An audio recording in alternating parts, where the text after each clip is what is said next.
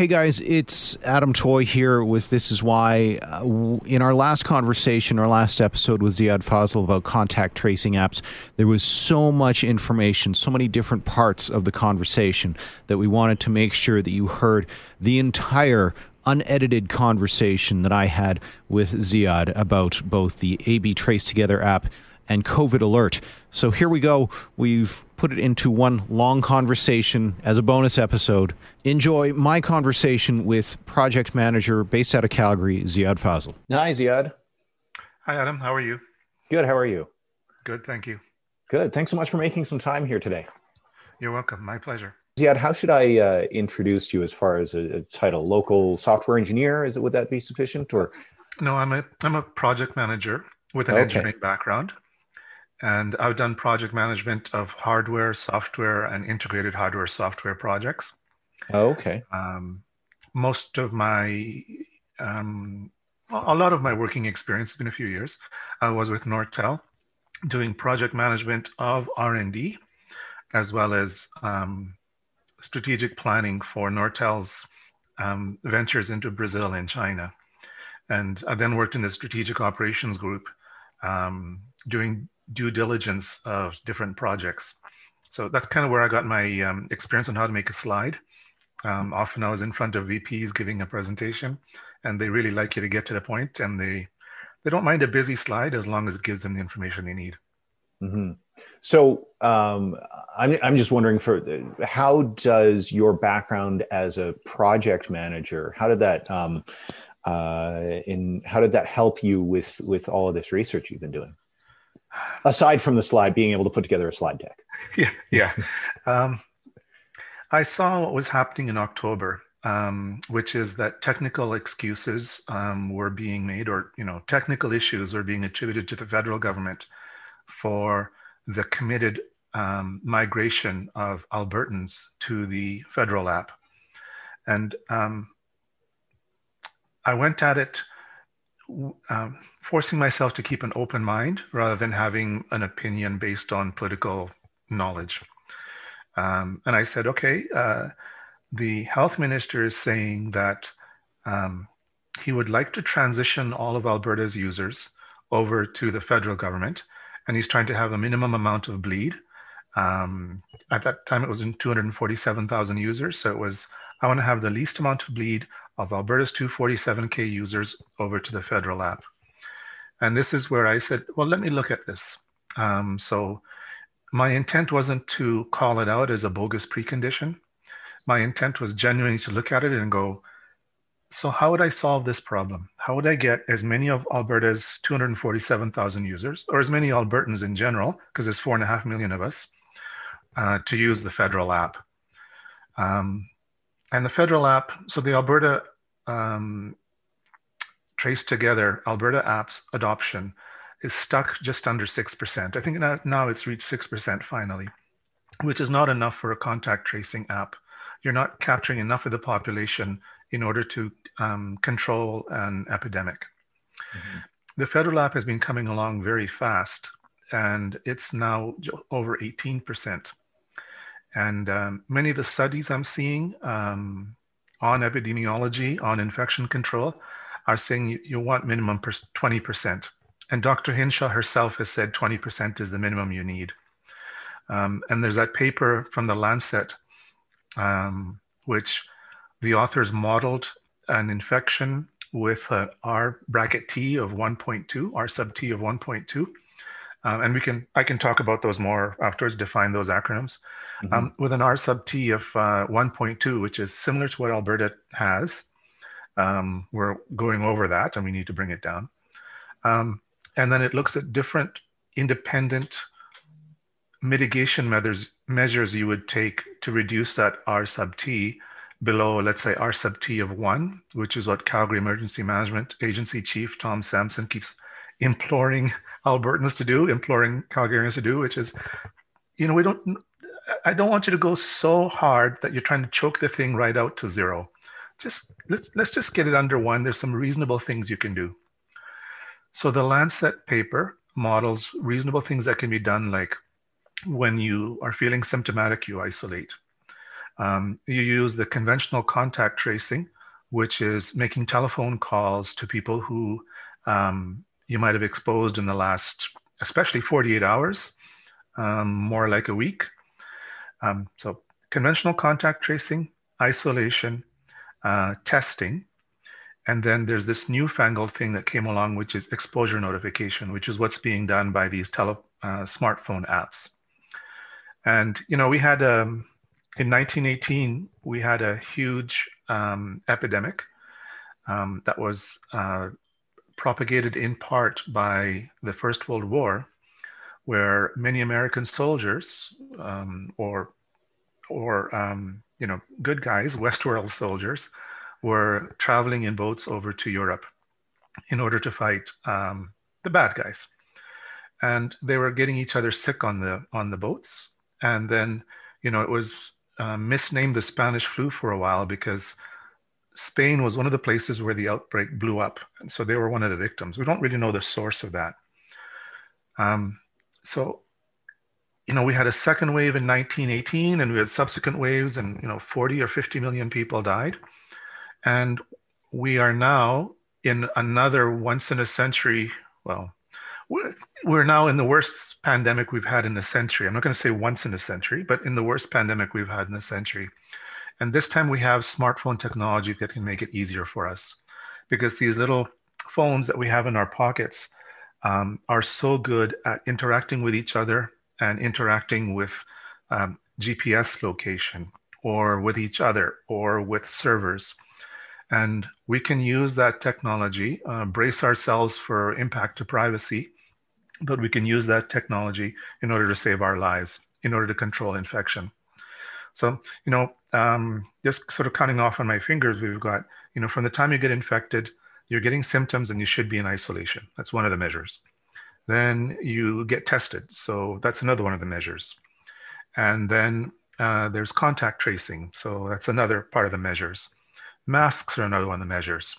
So this smartphone based exposure notification is another one of these measures practical, simple, low sacrifice or no sacrifice measures that we can take in order to bring the spread of the infection to a manageable level and prevent our hospitals from drowning. So, you know, I've been quoted as saying I'm trying to save lives here. And that's the big part. You know, people look at um, COVID and they say, oh, I'm under 60, it's not that big a risk to me. Or, yeah, it's only 1% or 2% death rate. So, no big deal. under 60, right? But the problem is our hospitals get full and our healthcare providers get sick because they're constantly exposed to this very contagious infection. And you know, you see um, politicians all around the world saying, "Oh, we're only at 10% of our ICU capacity." Well, very quickly, 50% of your ICU capacity can disappear because a healthcare worker gets sick and 10 people have to isolate. Um, also, a lot of that capacity is a ward with empty beds maybe you've got the ventilator and other equipment, but you need nurses, doctors, respiratory technologists, cleaning staff. You need that ward to have proper infection control procedures, um, like negative pressure, so that the infection that's in that part of the ward doesn't percolate to the other parts of the hospital. Negative mm-hmm. pressure means it's inrushed. So, sorry, I'm giving you a lot of broader context, but I wanted to show that the process of contact tracing is assisted by the app that Alberta made. And the process of exposure notification, which is the newfangled thing that came earlier this year um, with smartphones, um, is a new thing that is as effective or more than any other mitigation measure and kicks in days ahead of contact tracing. And the authors of that Lancet model uh, modeled the exposure notification from smartphones independently from contact tracing, and they found it to be superior to contact tracing uh, once mm. the delays in contact tracing start to get to two, three days. Mm. Okay. We can um, have, sorry, I'll just finish. We can have both sure. tools at our disposal.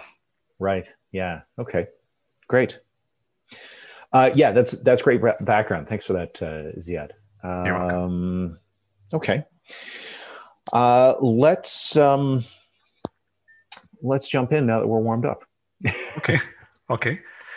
So, All right. Uh, I'll just do a quick interview, a uh, quick intro, and then I'll ask you uh, this uh, this first question. Oh, good. Um, Ziad Fazel is a uh, project manager of software and hardware uh, based in Edmonton, or I'll try that again, not Edmonton, Calgary, right? Correct. Okay. Ziad Fazel is a software and hardware project manager based in Calgary and has been doing an, an, an amount, a large amount of research on uh, both the federal and Alberta's contact tracing apps and joins us. Thanks for your time, Ziad. Thank you, Adam. Thanks for having me on. Yeah. Um, let's start with uh, contact tracing apps, or rather, the, the two apps that that uh, are currently in use in Canadian jurisdictions. You've got COVID Alert, which is uh, the one that the federal government pushed out, and then AB Trace Together, which is the one that the Alberta government pushed out. Um, what is the the the idea behind these apps, and uh, then let's get into how they work. Okay, so each one fits into a different part of epidemic control or infection control. So we're in COVID 19, it's an outbreak, it's spreading by infection. And one of the ways in which we fight infection is by doing contact tracing. And contact tracing is where, um, after someone tests positive, they um, uh, are, are notified and uh, contact traces start in Alberta. It's a few days after you're notified of your positive, and they call you and they try and find out who your contacts were over the last 48 hours to two weeks. Um, and the more recent your contact, the better the chance to stop the spread. Um, exposure notification, uh, which is so that's Alberta Trace Together. Exposure notification uh, feeds into a different stage uh, earlier than contact tracing, right from the time you get your positive test. And those three, four, or longer days are crucial. They are the um, magic ingredient in controlling an infection by an app like that, even better than contact tracing, because it's the immediacy, it's the anonymity, and it's the um, better logging because you don't have to ask somebody for their phone number. Mm-hmm. So just just bear with me here, but I'll put these two apps in context of infection control. Mm-hmm. We just had Thanksgiving where little kids are drawing stuff, uh, their hands on a piece of paper, right? So look at your left hand. On your thumb, you've got you got exposed, and now you're contagious. Uh, hopefully, and so you start spreading here, and you don't even know it. On your index finger is you start showing symptoms. And hopefully at this point, you start to isolate. You, you start going, is this a cold or is this something more serious? And you start to isolate. On your middle finger is that you get your test. So your symptoms have been serious enough. You're going, I got to get tested. You get your test. On your ring finger is you get your test result back. So this is the worst day in your life. So this is when you're scrambling to go, what do I do about my job, my family? Who's there to look after me if I get sicker and have to go to ICU? And on, on your pinky is contact tracing. And that's the one where in places like Alberta, they're so buried they can barely get to it. So if you look at your left hand, from your from the time of your, your thumb, you're already infectious. And you're not really isolating till somewhere between your first and second fingers. And there's a couple of days between this. So by the time you get to contact tracing on your pinky, there may have been 10 days from the time you were infected. So that's 10 days of people getting infected. And typically the models are saying each day you're exposing about three people. Um, and this is where the RT of 1.2 comes from, is 1.2 of those people you contact every day are roughly getting infected. Um, so we're looking at this and we're going, okay, contact tracing, conventional contact tracing by telephone and, and the laborious process is happening about 10 days after your exposure. Um, isolation may help, um, but still there's six, five days of um, uh, exposure that's happening um, that we need to use to control this epidemic. We need to cut that. So we go back a finger in the chain, we go to the ring finger, and we go to when you get your positive test. The worst day of your life, and you're scrambling to, put, to pull it together. So this is where the federal app, COVID Alert, comes in very handy because when you get your contact when you get your positive test, the provincial health authority, um, usually a nurse who calls you about this, says, Are you using the COVID Alert national app, Canadian app? Can we get you to upload your contact? Sorry, not upload your contact log. That's the key difference with Alberta. I'm going to give you a code. So the nurse tells you, here's your positive test. I'm going to give you a code. I want you to put it into COVID alert on your phone. And I want you to spread the word to everybody you've exposed over the last two weeks that they've been exposed. And this is days ahead of the contact tracing. And you know, I ride on the bus. There's people around me on the bus. I'm not asking for their phone number. Um, I uh, am downtown on a crowded escalator. Um, maybe I'm sitting and talking with a stranger on a bench. We're dying for social contact. We sit and talk for a while. We are wearing our masks, but we're talking for a while. We get exposed. We didn't exchange numbers. So this allows all those people who you contacted anonymously without exchanging phone numbers to be notified. So Alberta developed and released in May Alberta Trace Together, which is supposed to be a helper to the contact tracers, the poor people at AHS who are buried right now with a thousand positive tests to trace a day. And the principle of it is good, which is that we also want to have an app that you just keep in your pocket and you don't have to ask people for their phone numbers. And you don't have to remember, oh, where was I on Saturday night and who do I talk who did I talk to? And did I get their number? Yeah, you know, part of the contact tracing is you going through your phone and looking at photos and going, oh, I was here at this time. I took a selfie with this person at this time. You have to go through your receipts. Uh, what, did I buy where? You know, you have to look at your work schedule or when it is you rode the bus or when it is you drove your car. It's painstaking, laborious work. And it takes a lot of training to be able to follow that up and to sensitively tell, tell a person, tell me exactly where you've been and who you've been with for the last two weeks, especially the last 48 hours, because I need to contact them and get them in isolation. So the principle of it is good, which is let's help the contact tracers with a log from your phone that took no effort to create. You didn't have to make a logbook of saying I met Adam at 2 p.m. and his phone number is this. Um, and it's anonymous. So if I test positive, I don't have to go, oh God, I got to call Adam and tell him I tested positive, right? Or a nurse is going to have to call Adam and tell him she was exposed to a positive. So in theory, it looks good. Uh, and you could do that in conjunction with the exposure notification. So right from the time you get your positive test, you get notified by the usually a nurse who's telling you about your positive test. The nurse gives you a code to put into your phone, and everybody gets notified instantly, anonymously, whether it's one case or a thousand cases. Um, and also, this is something that's being described as a detriment by critics of the federal app, but it's actually an advantage. Um, and that is the federal app notifies the people you got you exposed anonymously with um, something saying over the last two weeks you were exposed, but it doesn't say you were exposed Saturday night at 8 p.m. The contact log that comes out of the Alberta app when they start contact tracing and they ask you to upload your log from your phone from the Alberta app, that says this phone number at this date and time. Now, let's say on Saturday at, at eight, I was uh, at a bar and I was hitting on someone and trying very hard to get their phone number, and I didn't get it. But now we're exposed to each other. Um, and then I test positive. With the federal app, as soon as I um, get my code for the positive test, if that person and I were using the same federal app, that person is, you know, that person is notified instantly. The woman I was hitting on is notified instantly anonymously. In the last two weeks, you got um, exposed to someone. In the Alberta app, the log that goes to the contact tracer says this phone number at this date and this time, um, you exposed. So that Alberta app cannot be shared with me.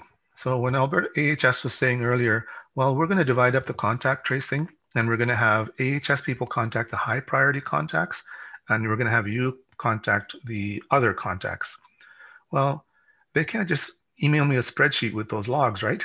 Because then Saturday night, 8 p.m., here's this phone number. This is the woman whose number I couldn't get.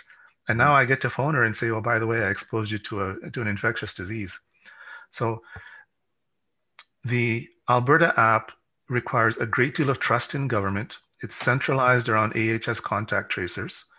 Um, you want people like that who can protect privacy to have that information of who you exposed at what time and, and what their phone number is.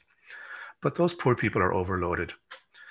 And this app was developed and released in May to make their life easier so that they're still doing conventional contact tracing of where were you, what's their phone number, where it happened, but they're also being helped by the log from the app, which is the people who are sitting beside you on the bus whose number you didn't take.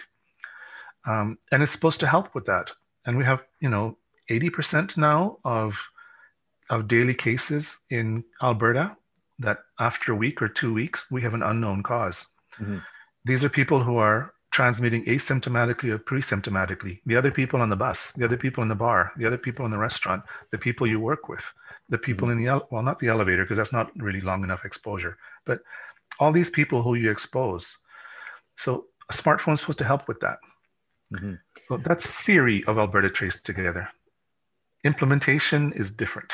Okay, and we will get to that in, in a moment. I just wanted sure. to to um, uh, let's let's peek under the hood of these apps, and sure. and I'm wondering if you can explain in um, uh, yeah in, in, a manner that you know most folks would understand of how these apps uh, communicate between phones. You were saying that you know we've got these these mini computers that also have radio. Uh, they, they, they emit radio and they, they're connected to GPS. Um, how do these apps work as far as being able to talk to each other uh, and in a way that that um, protects privacy because that seems to to have received a priority for both COVID alert and uh, Trace together. Correct, correct. So you know, smartphones have GPS and they have Bluetooth and they've got you know Wi-Fi and cellular and all that, but the key ones are GPS and Bluetooth. So when the pandemic started um, in Wuhan, um, in China, in Hong Kong, in South Korea, they use the GPS in your phone to track your location and to then go back over the last two weeks and find out where you were. So GPS is that uh, passive aggressive lady in your phone who, when you're using uh, your GPS directions in your phone for driving directions, and you make a wrong turn, she says, recalculating, recalculating. So I'll call her she, but she knows exactly where you are to within a couple of meters. And if you take a wrong turn on the road, she corrects you, she helps you. GPS is okay. Uh, and there's people in China and Hong Kong that are not very pleased with it. Uh, but GPS is what was used early in, in the early days. And everybody has to make this trade off. How much of my private information, my location over the last two weeks, do I want the government to know? Versus the government knowing that helps keep my country safe. That them knowing where I was over the last two weeks helps them contact those people and get them into isolation. So by the time we got to around March, April, into parts of the world that were a little more democratic, where privacy was a little bit um, easier to enforce, um, they moved more towards anonymous um, location tracking. Um, and so it's not really absolute location, like that lady saying, You've made a wrong turn and we have to recalculate. I know exactly where you are. This is using Bluetooth to do more proximity type stuff. So Bluetooth is the wireless USB in your phone. So um, I've got a wired mouse. Uh, I do that really for battery life. So I'm not always changing the battery in my mouse. But Bluetooth is the same thing that you use to talk to your wireless earbuds. Or if you've got some more recent gadgets, I've got a high blood pressure device. And so I have to pair my phone over Bluetooth with that high blood pressure device. I take my measurement, it says, I'm going to live today, and that data gets uh, transferred to my phone. So, um, Bluetooth is a way of measuring proximity without giving away location. Mm. So, you and I are doing this interview over Zoom, but if you and I were in your studio doing this interview, um, we would be, let's say, within two meters, right? Sitting at the same table, microphones in front of us. Mm-hmm. And so my phone and your phone would say to each other, yeah, measured by the strength of our Bluetooth signal, we are close enough to each other that we're in exposure. Like I can mm-hmm. play music to your earbuds if I pair them, and you can play music to mine. Right? Mm-hmm. We can mm. have John Mellencamp versus whoever your favorite music is dueling with each other. right. So this allows my contact log in my phone to say I was within two meters of Adam or within Bluetooth range of Adam, for half an hour on Friday morning at 10. Mm-hmm. And, um, but it doesn't require me to give away where exactly I was. So Bluetooth really works well in the Western world uh, because it's not exactly where I was. It was, it's what other phones was I, was, was I around. Mm-hmm. And you can use an exposure notification app completely anonymously where you don't tell, you don't put in your phone uh, into the app who you are. You don't tell government who you are. It's completely anonymous, which is the federal COVID alert way. Or you can do it the way where the log knows who you are because you have to put in your phone number, which is the Alberta way. Mm-hmm. Um, and uh, so they both have the advantages of contacting everybody without you getting their phone numbers, of having perfect memory because it, it knows where it knows who you contacted at what time. Mm-hmm. Um, the, the difference is the federal COVID alert is completely anonymous. The government doesn't know who you contacted, mm-hmm. whereas the Alberta app requires the phone number, so government knows the phone number of who you contacted at what time, what day. Mm-hmm. And so, in these apps, as they develop these logs, they um, say you get uh, uh, exposed, you test positive, you then put in a code into each of these uh, apps, and that uploads your contacts to the servers of the respective governments and then they then begin their contact tracing or does that create a, a, a chain effect that then uh, notifies the individuals with whom their apps logged contacts with your phones and then lets them know you've been contacted? What's explain uh, that uh, or step us through that process. Great question adam. And this is something that i think people are, are confused about. Um, contact tracing through a phone is still centralized. It still requires AHS contact tracers or the or the government health authority to know um, who you were with, mm. at the very least by their phone number. Um, so Alberta Trace Together is an app that helps conventional contact tracing by phone. Um, and it's centralized and it's completely dependent on government, completely dependent on the workload of AHS. Alberta Trace to, um, COVID Alert, the federal app, is completely anonymous and distributed. So it isn't dependent on government um, for the contact logging. That's one of the advantages, in fact. So people who are concerned about their privacy and say, I don't want to give my phone number to Jason Kenney or I don't want to give my phone number to Babylon. Um, this is what they're thinking. It's not a, a, true concern, but this is what they're thinking. They don't have to worry about that. Um, the government doesn't know whether you've got Clock on your phone or whether you've got Fruit Ninja on your phone or whether you've got the hmm. federal mm. code alert on your phone. So you download it, you don't have to register it, it's automatically tracing your contacts.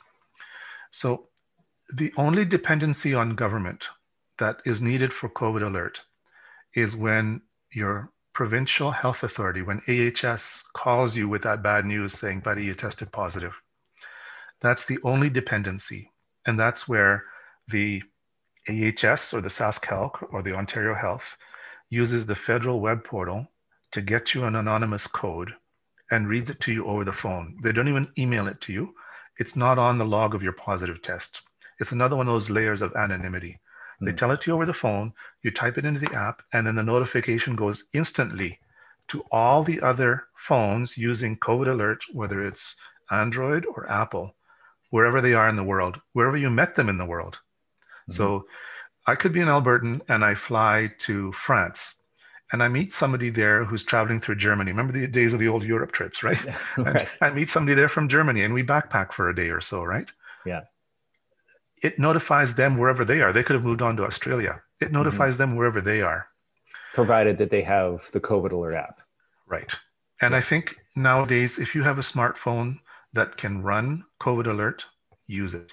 Hmm um, I would strongly recommend you use it because we have a pandemic going right now that's already killed, I think, 7 million people around the world and is rapidly, very fast moving towards and past the 50 million that um, killed uh, people in 2018. And we have much better health. In 1918, sorry, yes. yes. yeah. Uh, we have much better technology in our healthcare systems. Um, we have much better telecom. We're not requiring uh, two weeks on a boat to get from one place to another. Um, we should be able to control this pandemic better than the poor folks in, two, in 1918. Mm. 1918. Um, so one of the advantages is that we have these smartphones that can help save our lives. Right. Um, and the federal COVID alert app makes the most of that by allowing you to keep anonymous. So you don't have your phone spying on you. You don't have your phone reporting your location to anybody. Uh, and it notifies those other people instantly. Mm-hmm. And in Canada, it's approaching 20% after just being released a couple of months ago. Um, it's only available to 75% of the population because BC and Alberta are blocking it.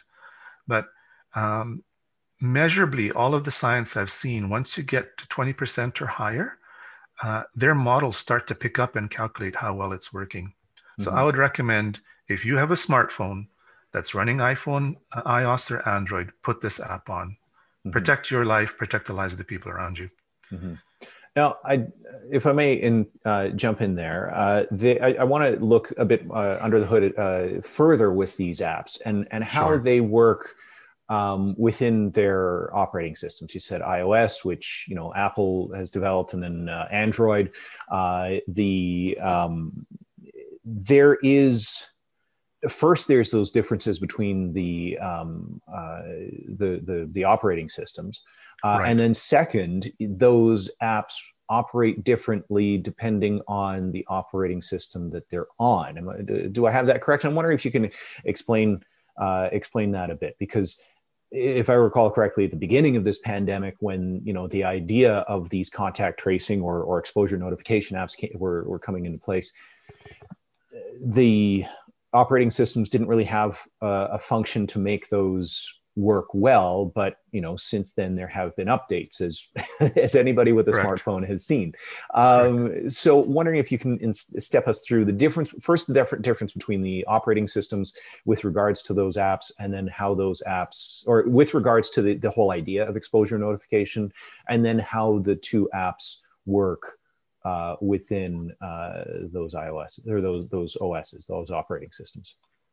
Okay, these are great questions, Adam. Uh, you, you know your stuff. You've prepared well for this interview. So, difference between operating system and app.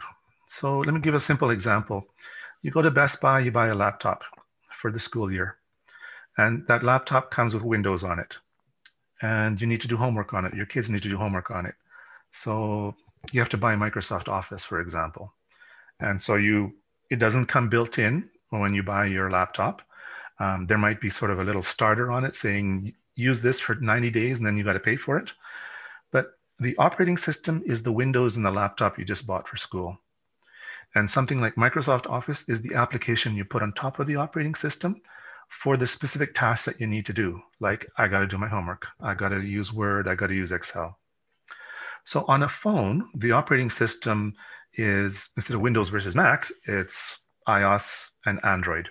So iOS is Apple's operating system, which you tend to see on more expensive phones, uh, and it only comes from Apple.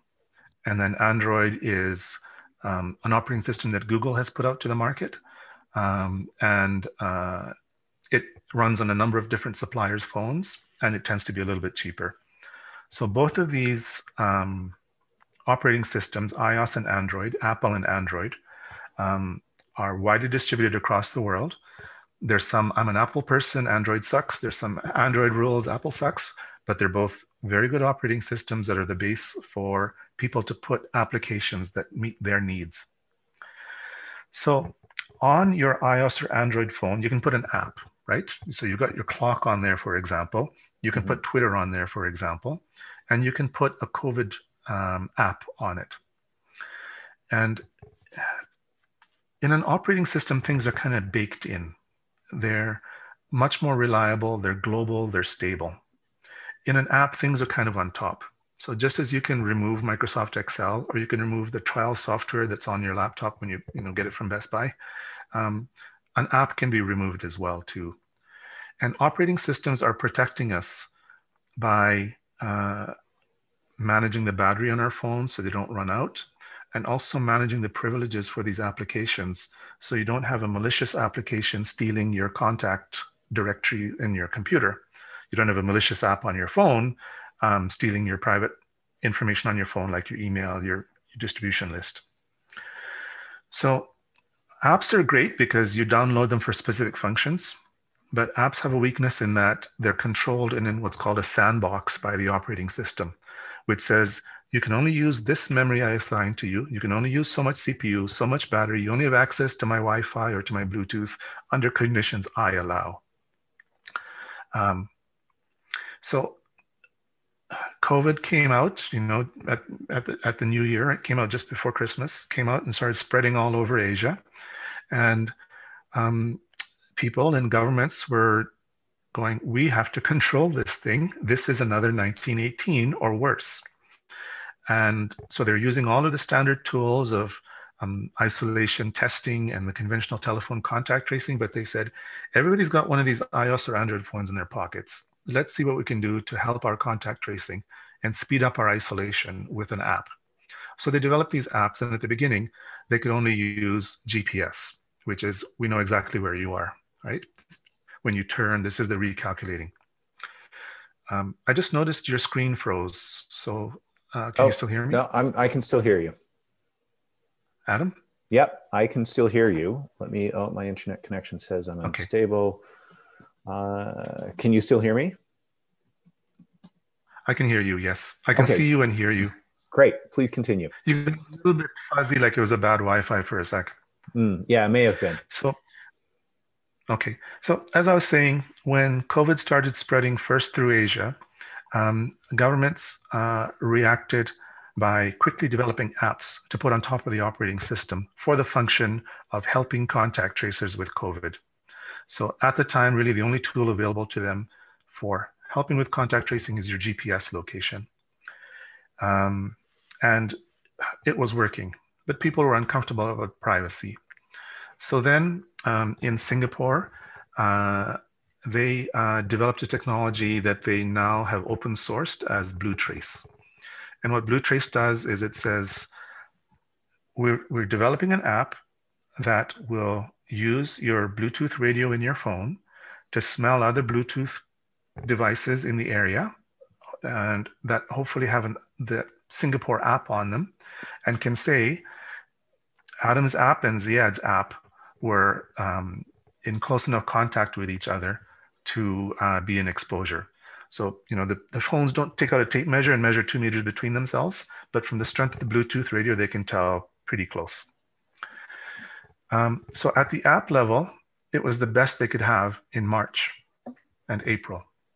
And just as the COVID uh, 19 pandemic spread through Asia, it also spread through Asia. And the UK used the same Bluetooth, te- BlueTrace technology in their app um, in, in the UK around March, April as well, um, based on um, the app talking to other phones and saying, hey, this is me, who are you? And let's log our Bluetooth signal strength. But like I said, it's very much like me being in a crowded building or mall downtown, and my phone is connecting to everybody else's phone, trying to play my music on their phones and their music on my phones. So it churns up a lot of battery and it can create huge logs. And so part of the problem is trying to manage the logs. So application level is not as stable as OS level.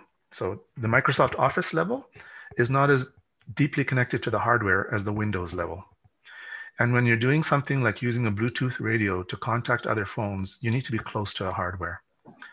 So what happened is we were seeing uh, that this Bluetooth related tracing, this BlueTrace tracing, as Singapore calls it, isn't working because just as applications are sandboxed by the operating system, the operating system natural protection of battery, which is really important, especially in Android, um, prevents the app from overusing the phone's resources, um, especially the Bluetooth radio and the battery, um, to do this contact tracing. So independently, there were good committed people within Apple and Google saying, you know, we can do this through the operating system. We're already doing Bluetooth signal strength and device pairing already in our operating systems when we pair to a uh, earbuds or when we pair to our high blood pressure monitor. So they started working kind of in skunkworks, in little internal projects to make this work. And it got quickly up to their management. Remember, we've got this pandemic in March, which is killing people, right? It's overflowing hospitals. So the head of Google and the head of Apple um, actually met and talked and said, you know, we've got people who are bubbling up this great idea. And wouldn't it be great if we could make it compatible between our phones? We could use the same technology between our phones. So it's not like, well, I use an iPhone, so my life is protected, and too bad for you, Android guy. Um, so that um, Apple and Google, who normally are competitors who've sued each other for stealing each other's technology, are cooperating to say, let's, for the sake of humanity, use a common framework for the Bluetooth hardware in our phones to log exposures with each other and have a common log. And that means the log is in the operating system. It means you can go all over the world. Doesn't matter which app you're using, um, and it logs there. So um, if I load an app that's based on the Apple Google, Google joint framework, I can travel anywhere in the world. It doesn't matter which app I'm using. So I have the Canada app, I can have the Belgium app, I can have the Puerto Rico app, travel to all these places. It's one common database in the middle in the operating system that logs it. Mm. And most importantly, because it's baked into the operating system, it's efficient with battery use, it's efficient with Bluetooth radio use. So it's making these connections in an efficient way that doesn't overload logs.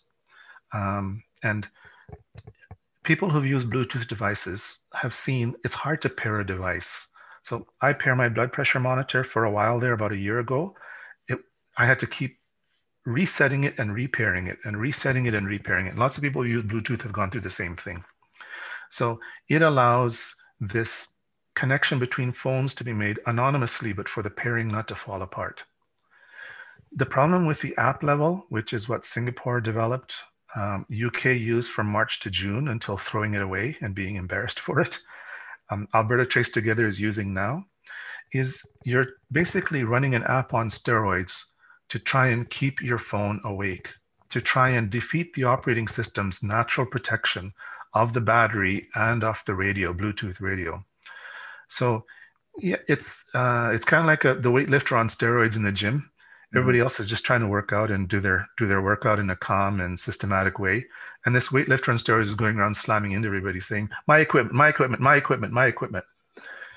And this is why the Bluetooth tracing technologies are failing around the world because um, they're trying all these kludges, all these tricks to try and be the weightlifter on steroids in the room who steals all the equipment. And the operating their systems are going, uh, uh, uh, no. We all have to share this battery. We all have to share this Bluetooth radio. And you on steroids are not going to destroy my phone. Mm-hmm. So uh, Singapore knew this right away. Um, and although those developers are under NDA and there's not a lot of press freedom in Singapore, um, they were being um, uh, pushed by technical people in the community that were saying this isn't working. Now, one of them was immediately apparent, which is the flaw that the Alberta app, had until September, which is that you must keep the Apple version of Trace Together, whether it's the Alberta one or the Singapore one it's based on, in the foreground. You can't even let your screen lock go on. So because this weightlifter on steroids, the app, uh, Trace Together app, is trying to use so much of your phone resources, it has to be kept in the foreground as the active process. So you can't even run it and then check your email or check your messages or use your phone or check Twitter or let your screen lock kick in. So right when um, Alberta released on May 1st its copy of the Singapore Trace Together app as Alberta Trace Together, this was a known defect. Mm. And Alberta's privacy commissioner, when she received the privacy impact assessment from Alberta Health, um, she was kind of forced. I mean, she got it on April 27th, and Alberta launched the app on May 1st. Mm. And she came out with not an, not an approval of the privacy impact assessment, but an acceptance saying, I'm recommending that people in medical or um, regulated professions not use this app. So she specifically said government professions or in regulated positions, medical professionals who have to watch personal health information, do not use this app because it only works if you disable your screensaver and there goes the privacy of everything on your phone. So it leaves Alberta, it leaves the phone uh, open to if anybody gets their hands on it to whatever data is inside of that phone. That's yeah, what you're saying. Yeah. So remember the pranks in the 80s uh, where you'd leave your you'd walk away from your computer and you wouldn't put your screensaver on and somebody would come in and send an email from your account to 10 people in the office going, Hey everybody, party at my house, six o'clock. so I mean that's a funny 80s way, but um, now your phone has more data on it than your computer did. So we mm-hmm. are walking around with this phone that's only protected, let's say, by a four-digit PIN or by our, our fingerprint. But it has your, con- your telephone contact log, your email, your text messages, all the private messages you have in your social media. Um, often it has your data on it too, because some people are using things like Dropbox. There's a lot of private data on that. Mm-hmm. Even just a PIN protection on that is still pushing it when you consider how much you have on your desktop is also on your phone.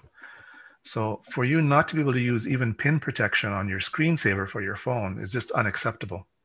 So, you know, um, I, I, I think it was unwise for Alberta to force out Alberta Trace Together while this defect of not working unless your screensaver was off mm-hmm. was well known and known at launch. Mm-hmm. So I think that destroyed the credibility of Alberta Health and um, and of the Alberta Trace Together app, and a lot of people haven't forgiven it, haven't forgiven them for it. Mm-hmm. So now you're hearing over the last couple of weeks, uh, the health minister, the premier, and others saying it, it runs in the background now. You can have your screen lock on now. You know, since the end of September, that's fixed now. But a lot of people are saying no, you launched this app and it was flawed back in May, and we're not trusting you again. Hmm. But there have there have been people who've done some testing to to test whether or not uh, you know with uh, iOS devices, which are the ones that have, have uh, the, there have been significant um, challenges with the AB Trace Together app. Some people have tested that uh, right. in the field. I'm wondering if if you've seen that those tests, if you've seen that data, and what that yeah. data tells you. Yeah, here I have to give credit to Mathieu Faniak, who is a Calgary-based developer, a very good person, who did some testing after discovering that the Singapore developers on July 3rd admitted that their technology still doesn't work, even after this fix where you think the application is now working in the background.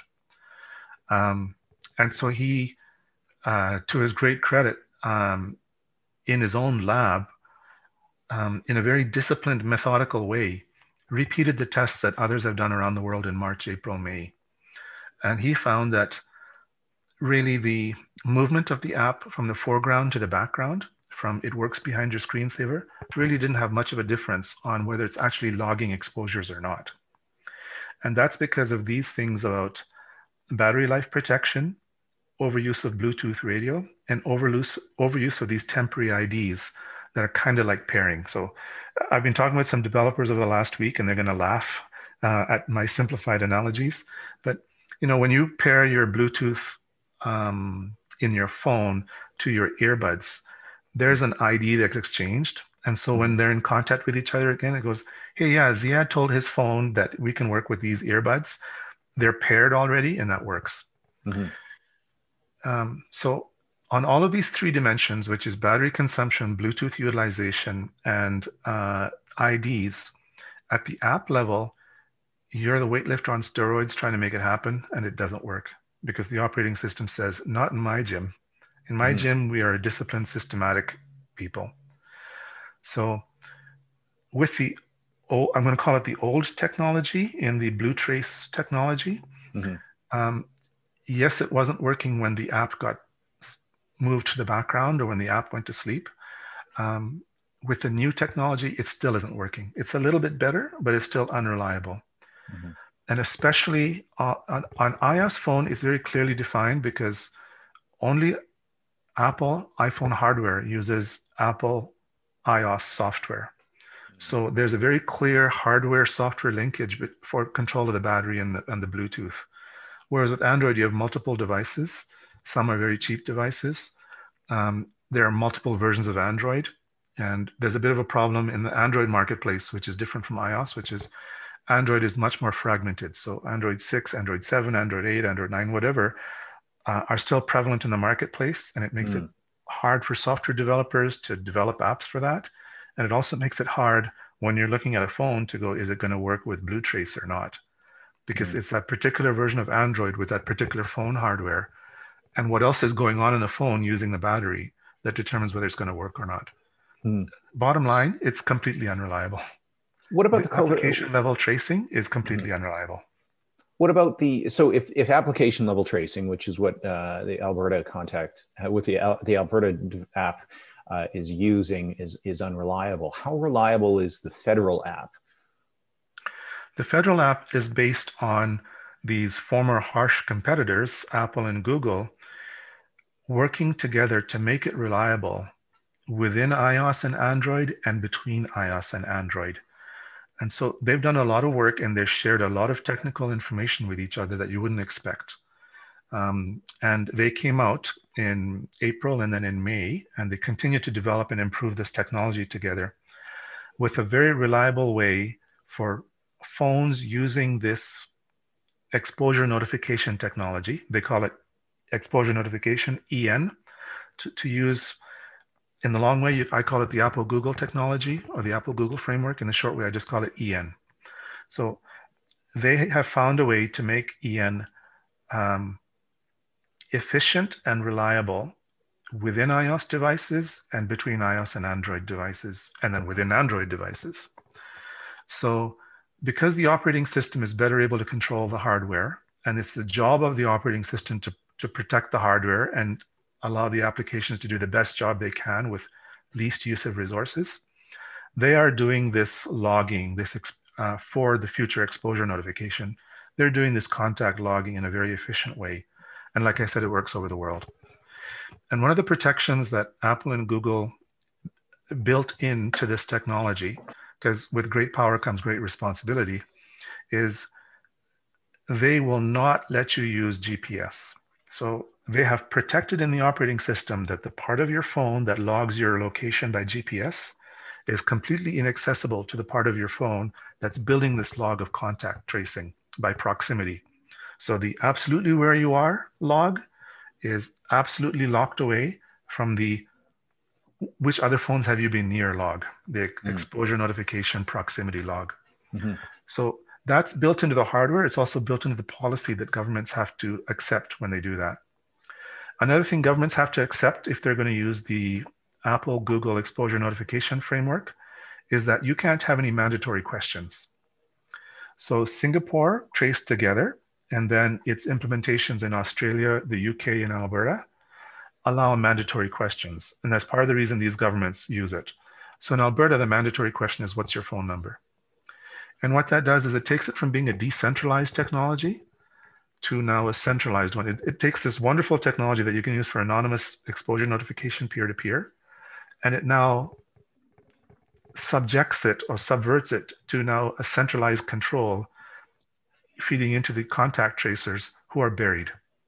Mm-hmm. Uh, and so you use a mandatory question like phone number so that the contact tracers can know at least the phone number of the, con- of the people that you contacted to phone them.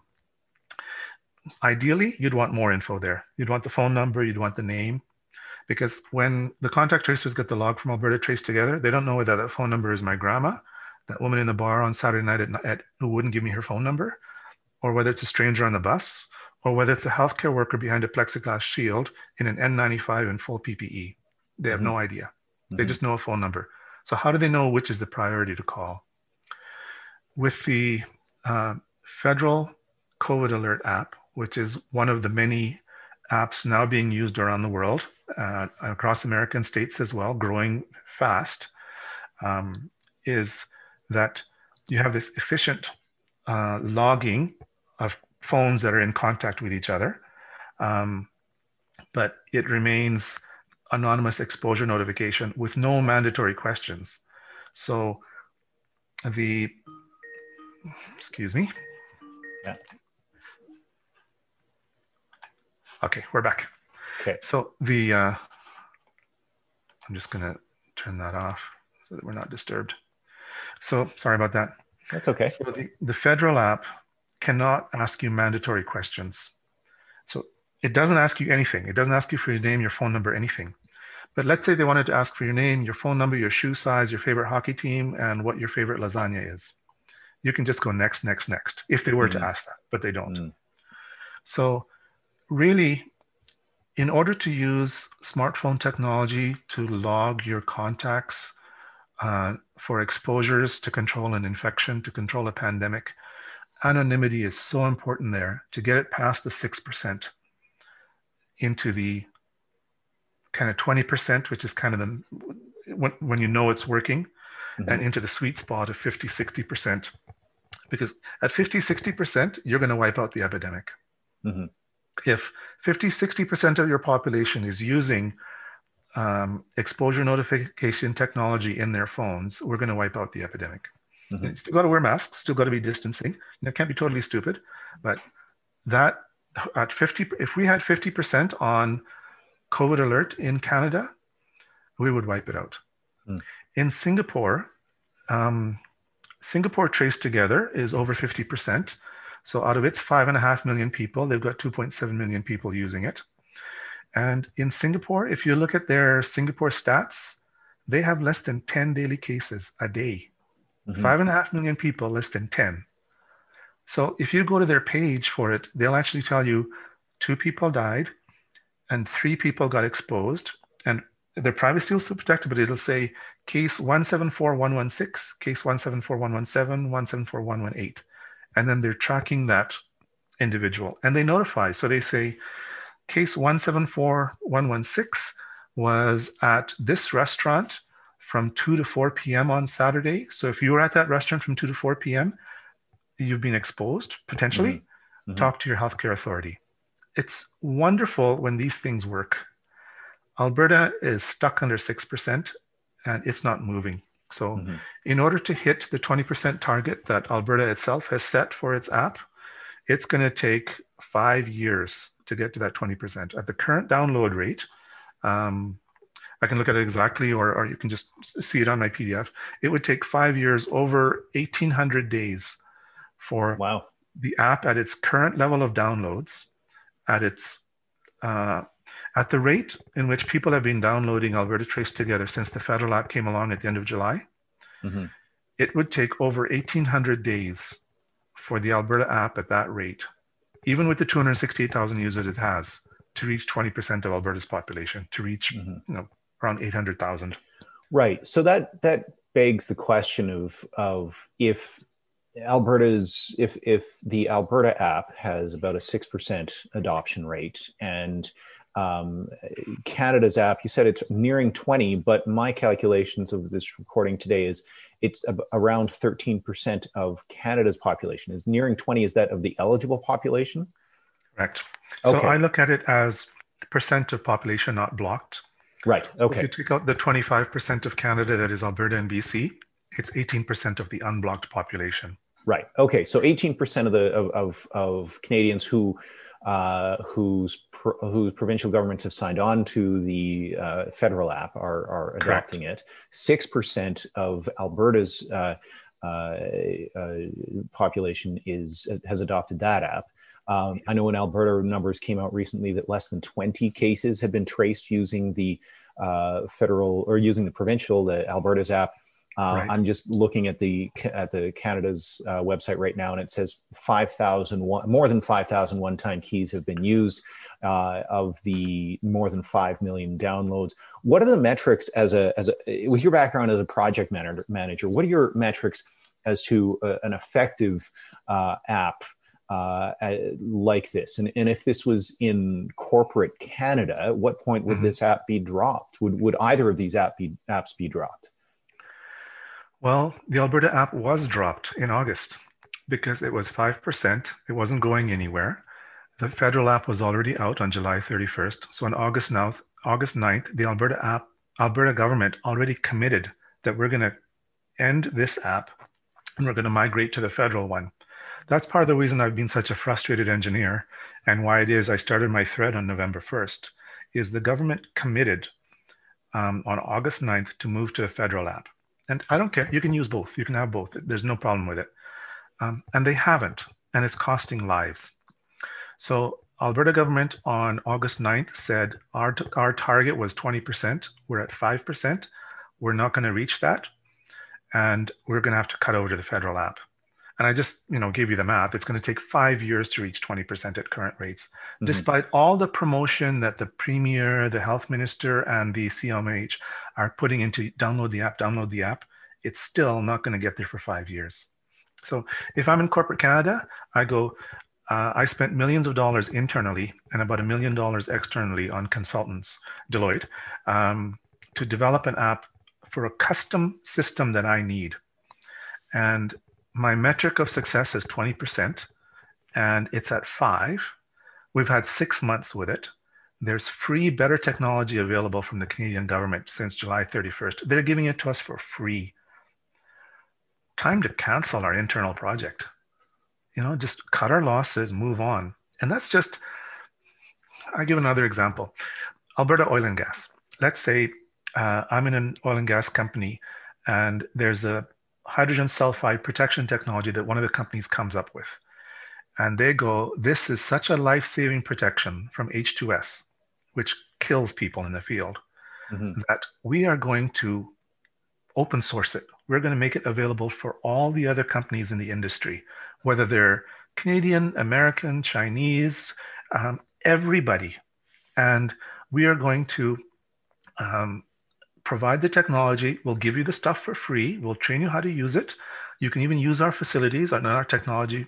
And there's no us versus them. There's no, you know, that company's using our oil and this company's using our oil. It's just all of us. And as um, uh, the Alberta government committed at the beginning of August, uh, my my CEO of my company says, Yeah, we like that technology and we're going to cut over to it as soon as we can.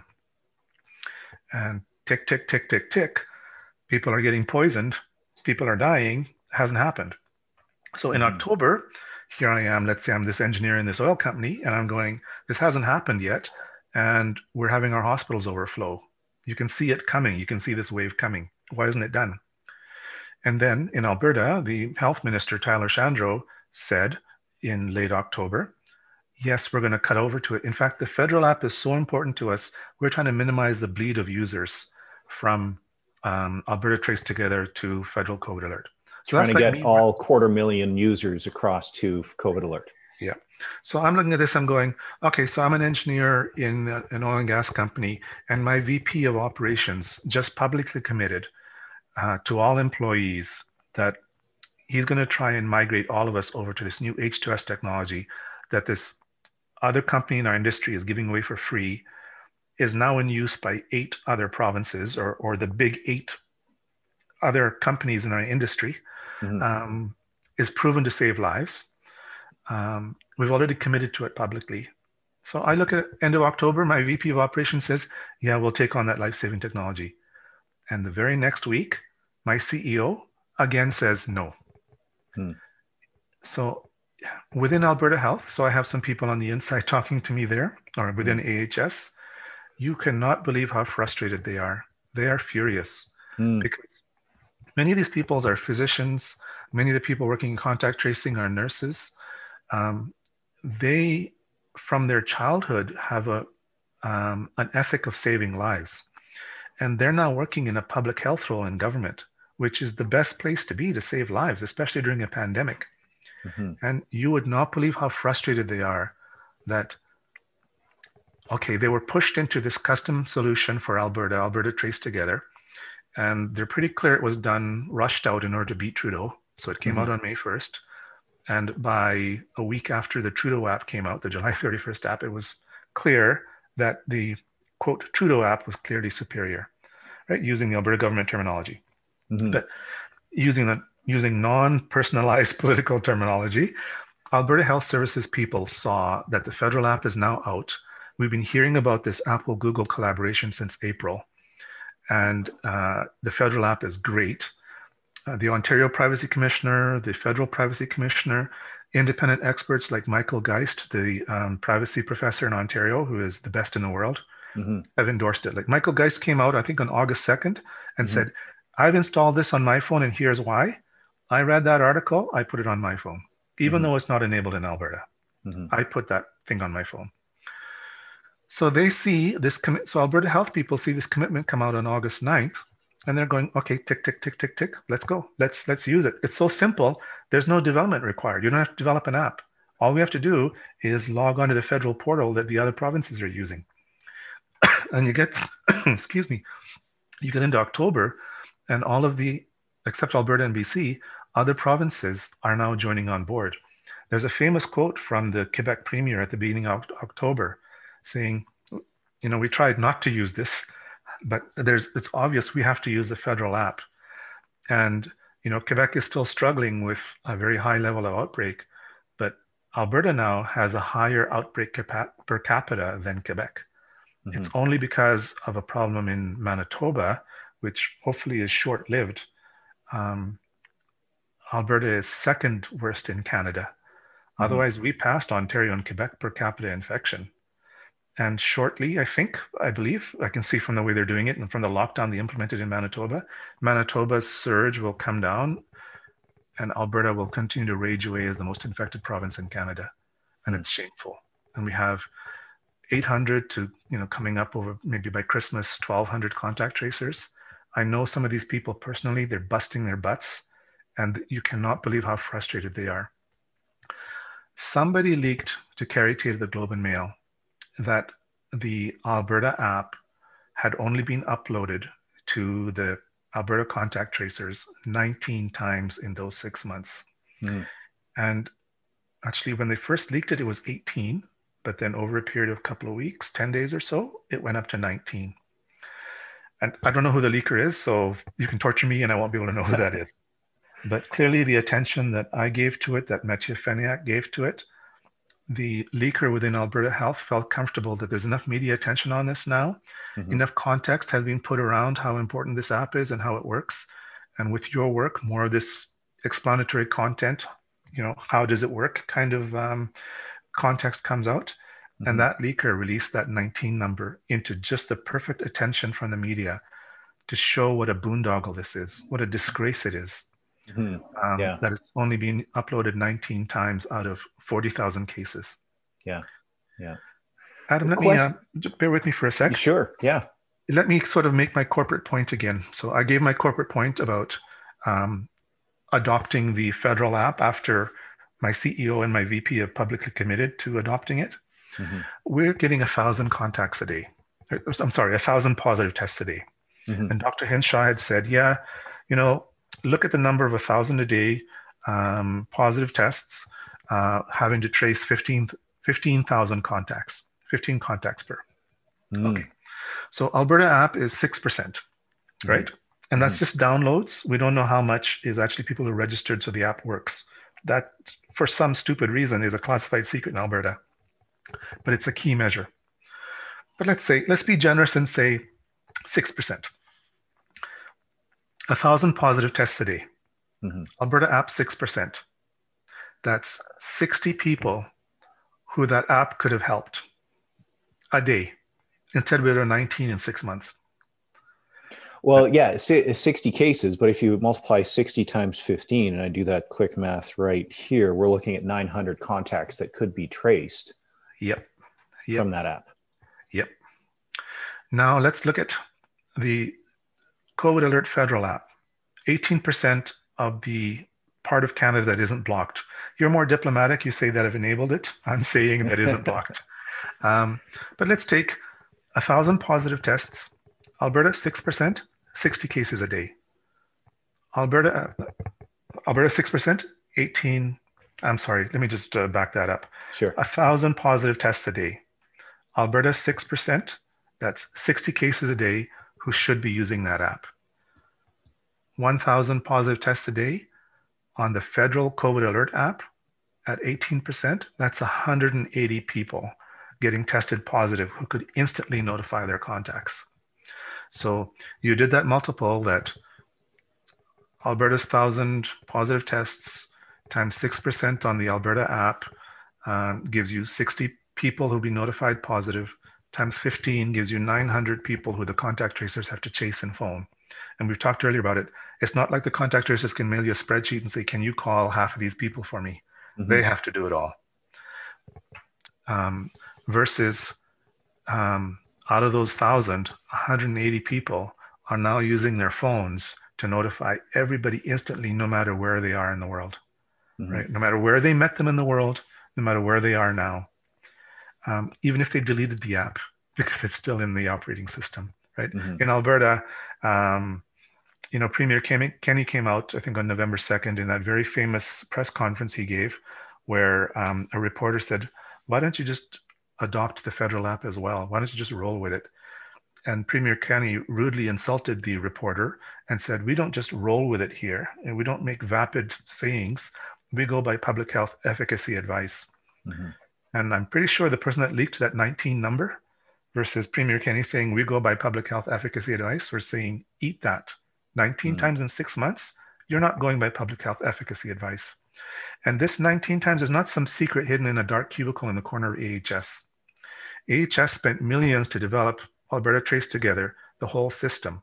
This was their technological solution to help the contact tracers prevent the surge. And it's failed. And our politicians are hiding from us the true numbers, like the true number of people that registered the app and the true number of people who have uploaded the app.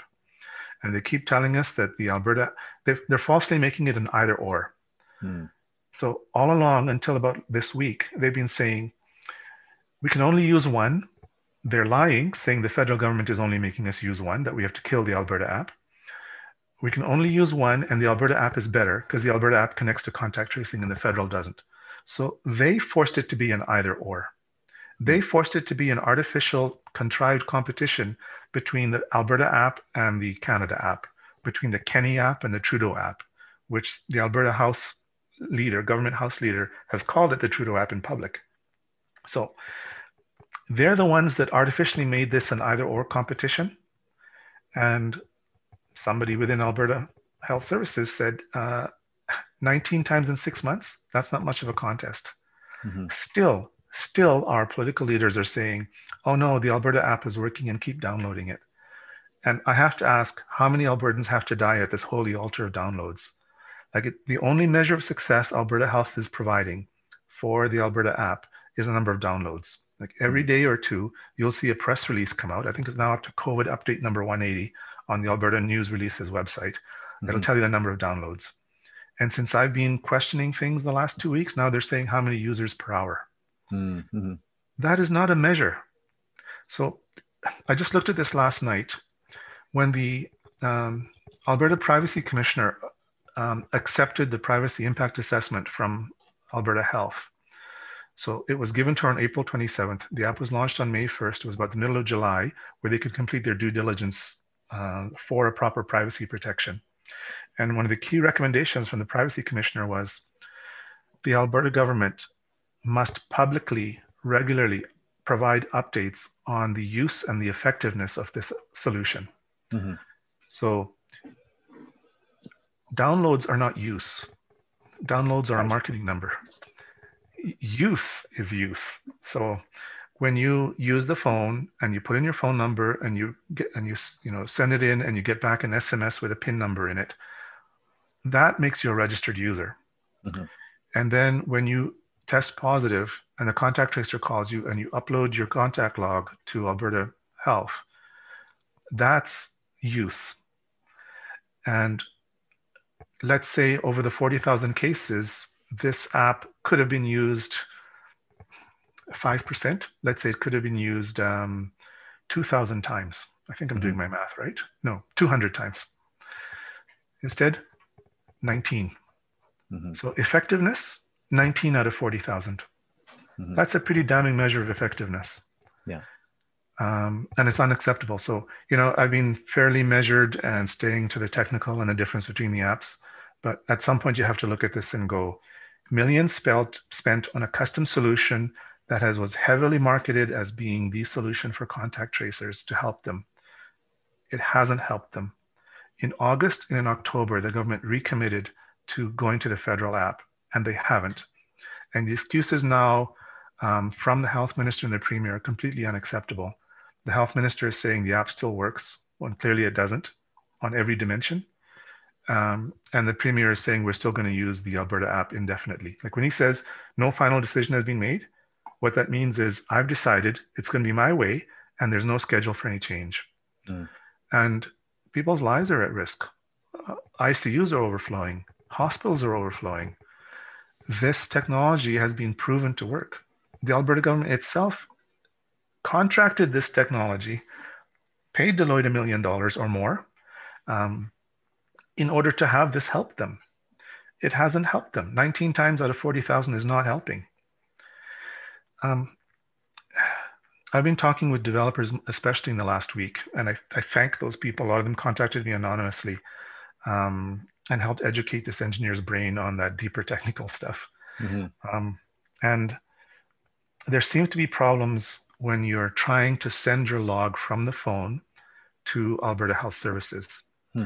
So there's a new layer of problems, and part of it came out on Tuesday's report on CTV, uh, the Alesia Fieldberg report, where she spoke to this lady, Danny, um, who's a, a, woman in Calgary. She and her and her spouse both tested positive in June, and they have the Alberta app. Both of them were early adopters, committed to public health and their own health using the Alberta app.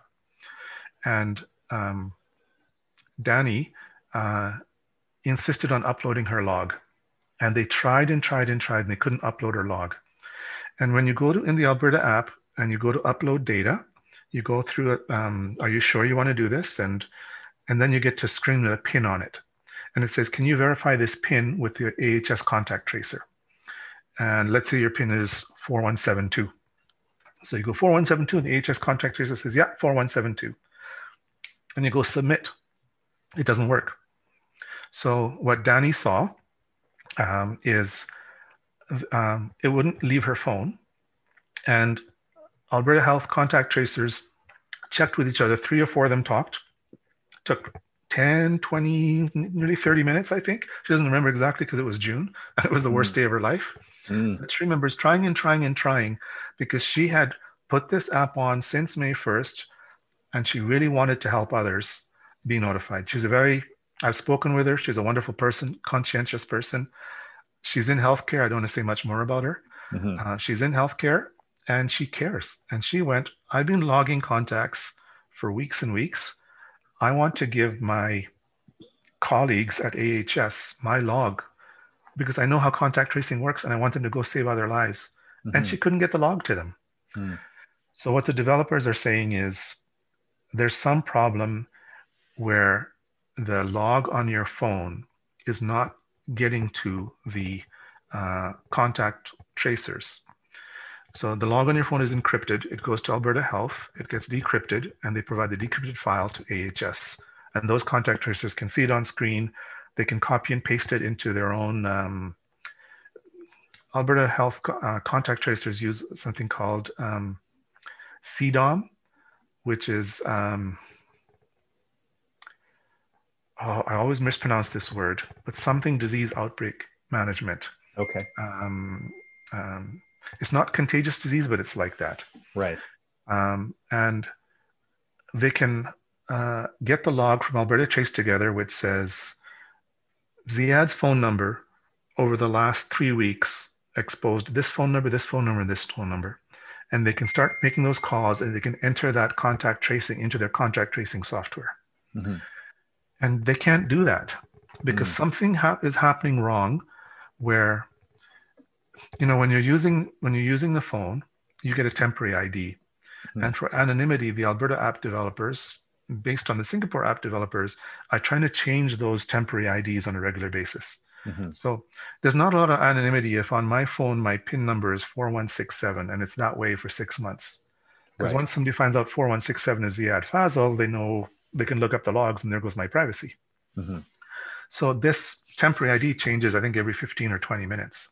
Mm. So the server has to be pretty smart to go, Ziad Fazel is 4167 at 11 o'clock, he was 4123. At 10 o'clock, he was 2167 at 9 o'clock.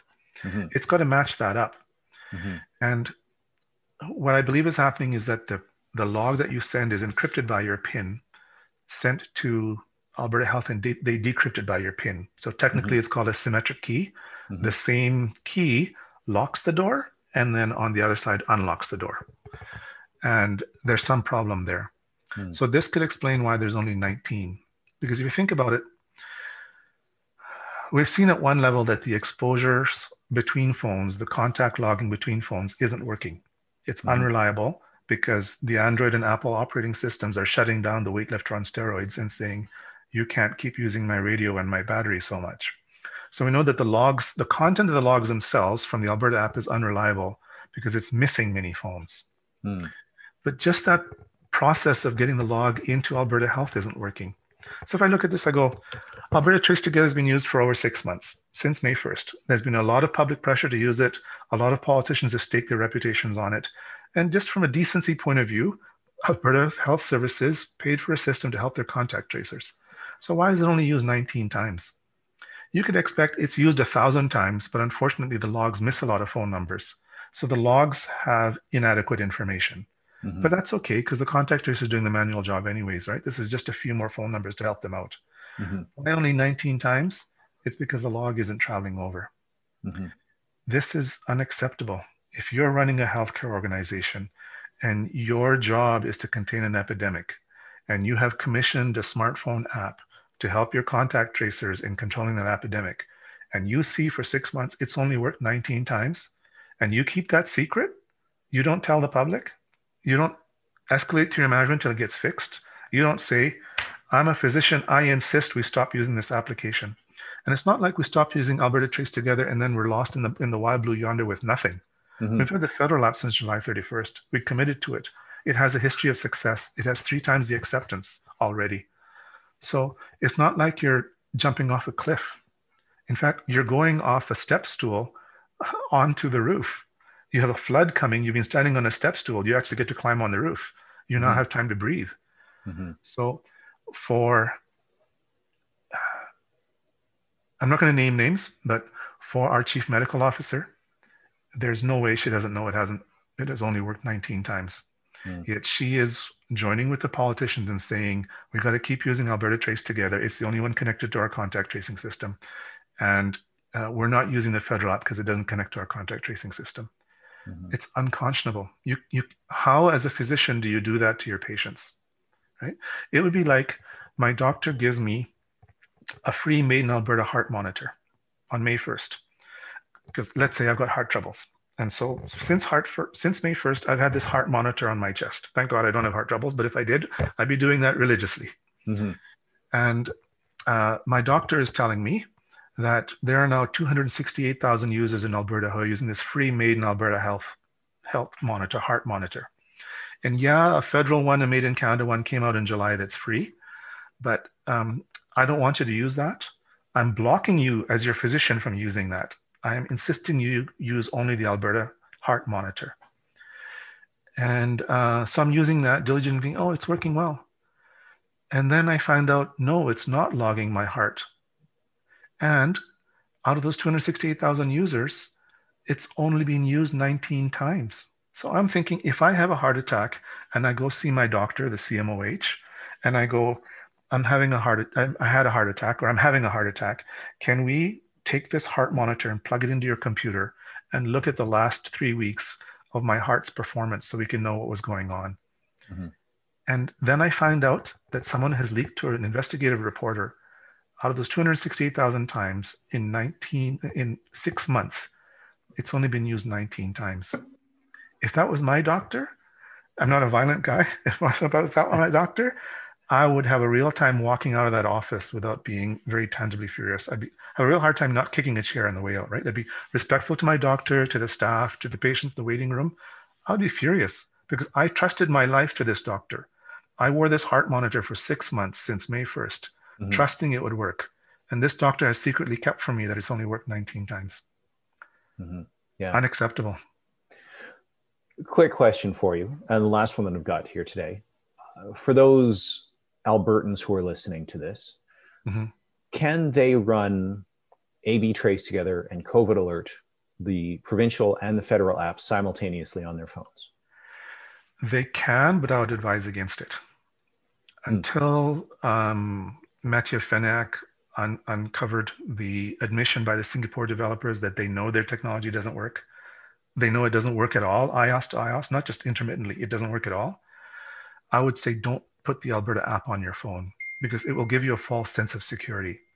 I've myself deleted the Alberta app and I've emailed Alberta Health um, very politely to say, please remove my phone number and tracking ID from your system. Hmm. Because I don't want them to have the false impression too that they've got whatever thousand users they actually have.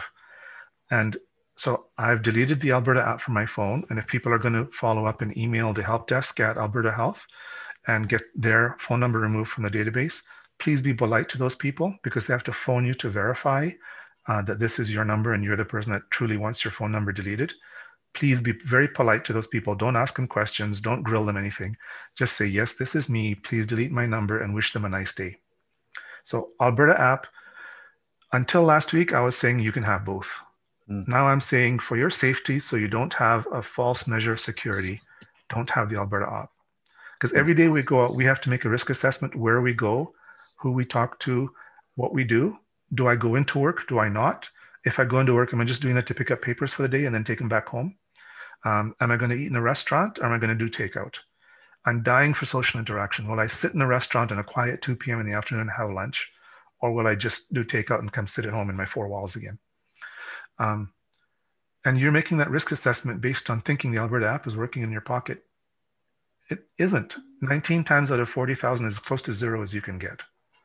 Those 19 times are just lucky strikes where somehow the PIN number on the app on your phone matched the PIN number that's decrypting your log at Alberta Health. And somehow out of 40,000 times, 19 times it got through.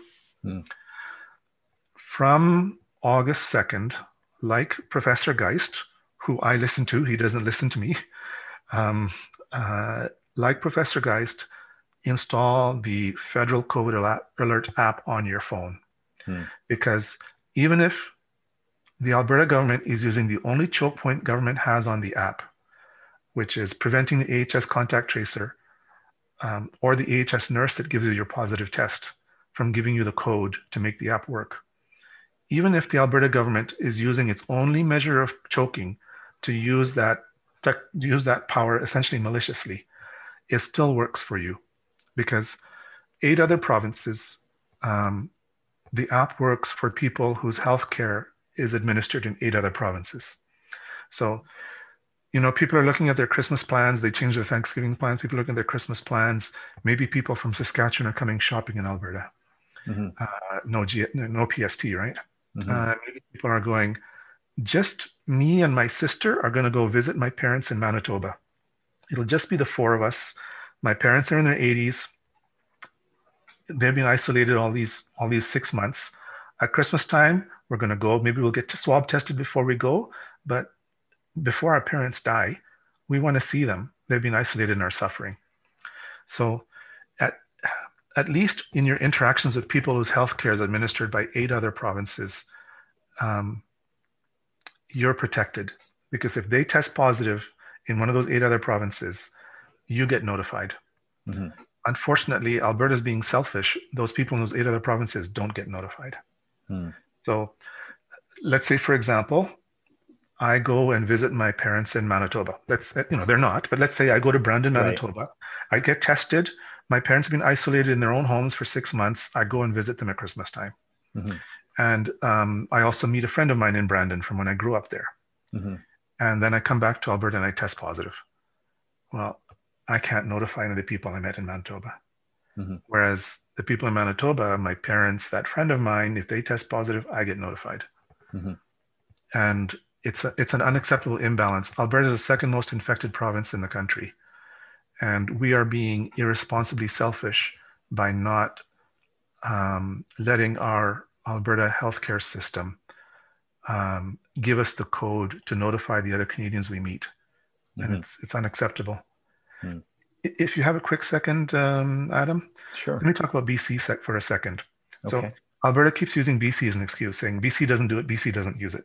Mm-hmm. And Alberta has been embarrassed by this a few times because, for example, on November 2nd, Premier Kenney said, he was asked, why aren't you using it in Alberta? And he says, well, because BC's medical officer. Well, great, but you're the Premier of Alberta. But in any case, he says, we don't use the federal app because the BC doesn't use the federal app either. Well, then the next week, BC did a lockdown. Saturday at 2 p.m., they shut down Greater Vancouver effective 10 p.m. Mm-hmm. So there's people at work on Saturday afternoon who are going to work in restaurants and bars and gyms and um, people who had sports tournaments that evening. 2 p.m., they were told to shut down for a 10 p.m. deadline. It's not even like Friday, it's going to take place on Monday, Saturday, same day. So Alberta is subscribing to this BC philosophy, but the BC philosophy is no app because we use shutdowns. Mm. And then Alberta, one more analogy Alberta, yesterday, Health Minister Shandro said, uh, We're not going to mandate masks in Alberta. And last week, Dr. Bonnie Henry wrote an article about no masks. What happened? Two hours later, Dr. Bonnie Henry man- mandated masks. So Alberta's trying to use BC as an excuse and they're falling on their face. So Alberta is saying no federal app in Alberta because BC doesn't want the federal app either. Remember what I told you about GPS, the lady that says recalculating when you make the wrong turn? BC on the record has said several times, we want GPS. Mm. We want something that if you're at a party and you think it's risky, you can press a button on your phone and you can give uh, you know, provincial health authorities, mm-hmm. enforcers, your exact GPS location. It'll send a log of who was around you at that house party to us so we can enforce the restrictions. Mm. So BC is looking for a very centralized control way. So they have that centralized control with contact tracing now. They have that centralized control with shutdowns now. And they want their app to be part of that centralized control, which is when you're in a place where you think COVID is spreading, like a house party, you press a button on your phone and it reports the GPS and the IDs of the people around you at that house party. I'm not sure that'll fly with the privacy regulation in BC. I'm not sure Canadians, with our expectation of privacy, are going to buy into it. And that's why BC has no app. Mm. So it's November now. BC has not even defined the requirements for their app because it's just not going to fly. So BC is letting perfection be the enemy of good. They could be using the federal app now. Um, it doesn't tie up their contact tracers. It notifies people anonymously they've been exposed so they can contact their healthcare system and go, what should I do? And they can isolate if necessary.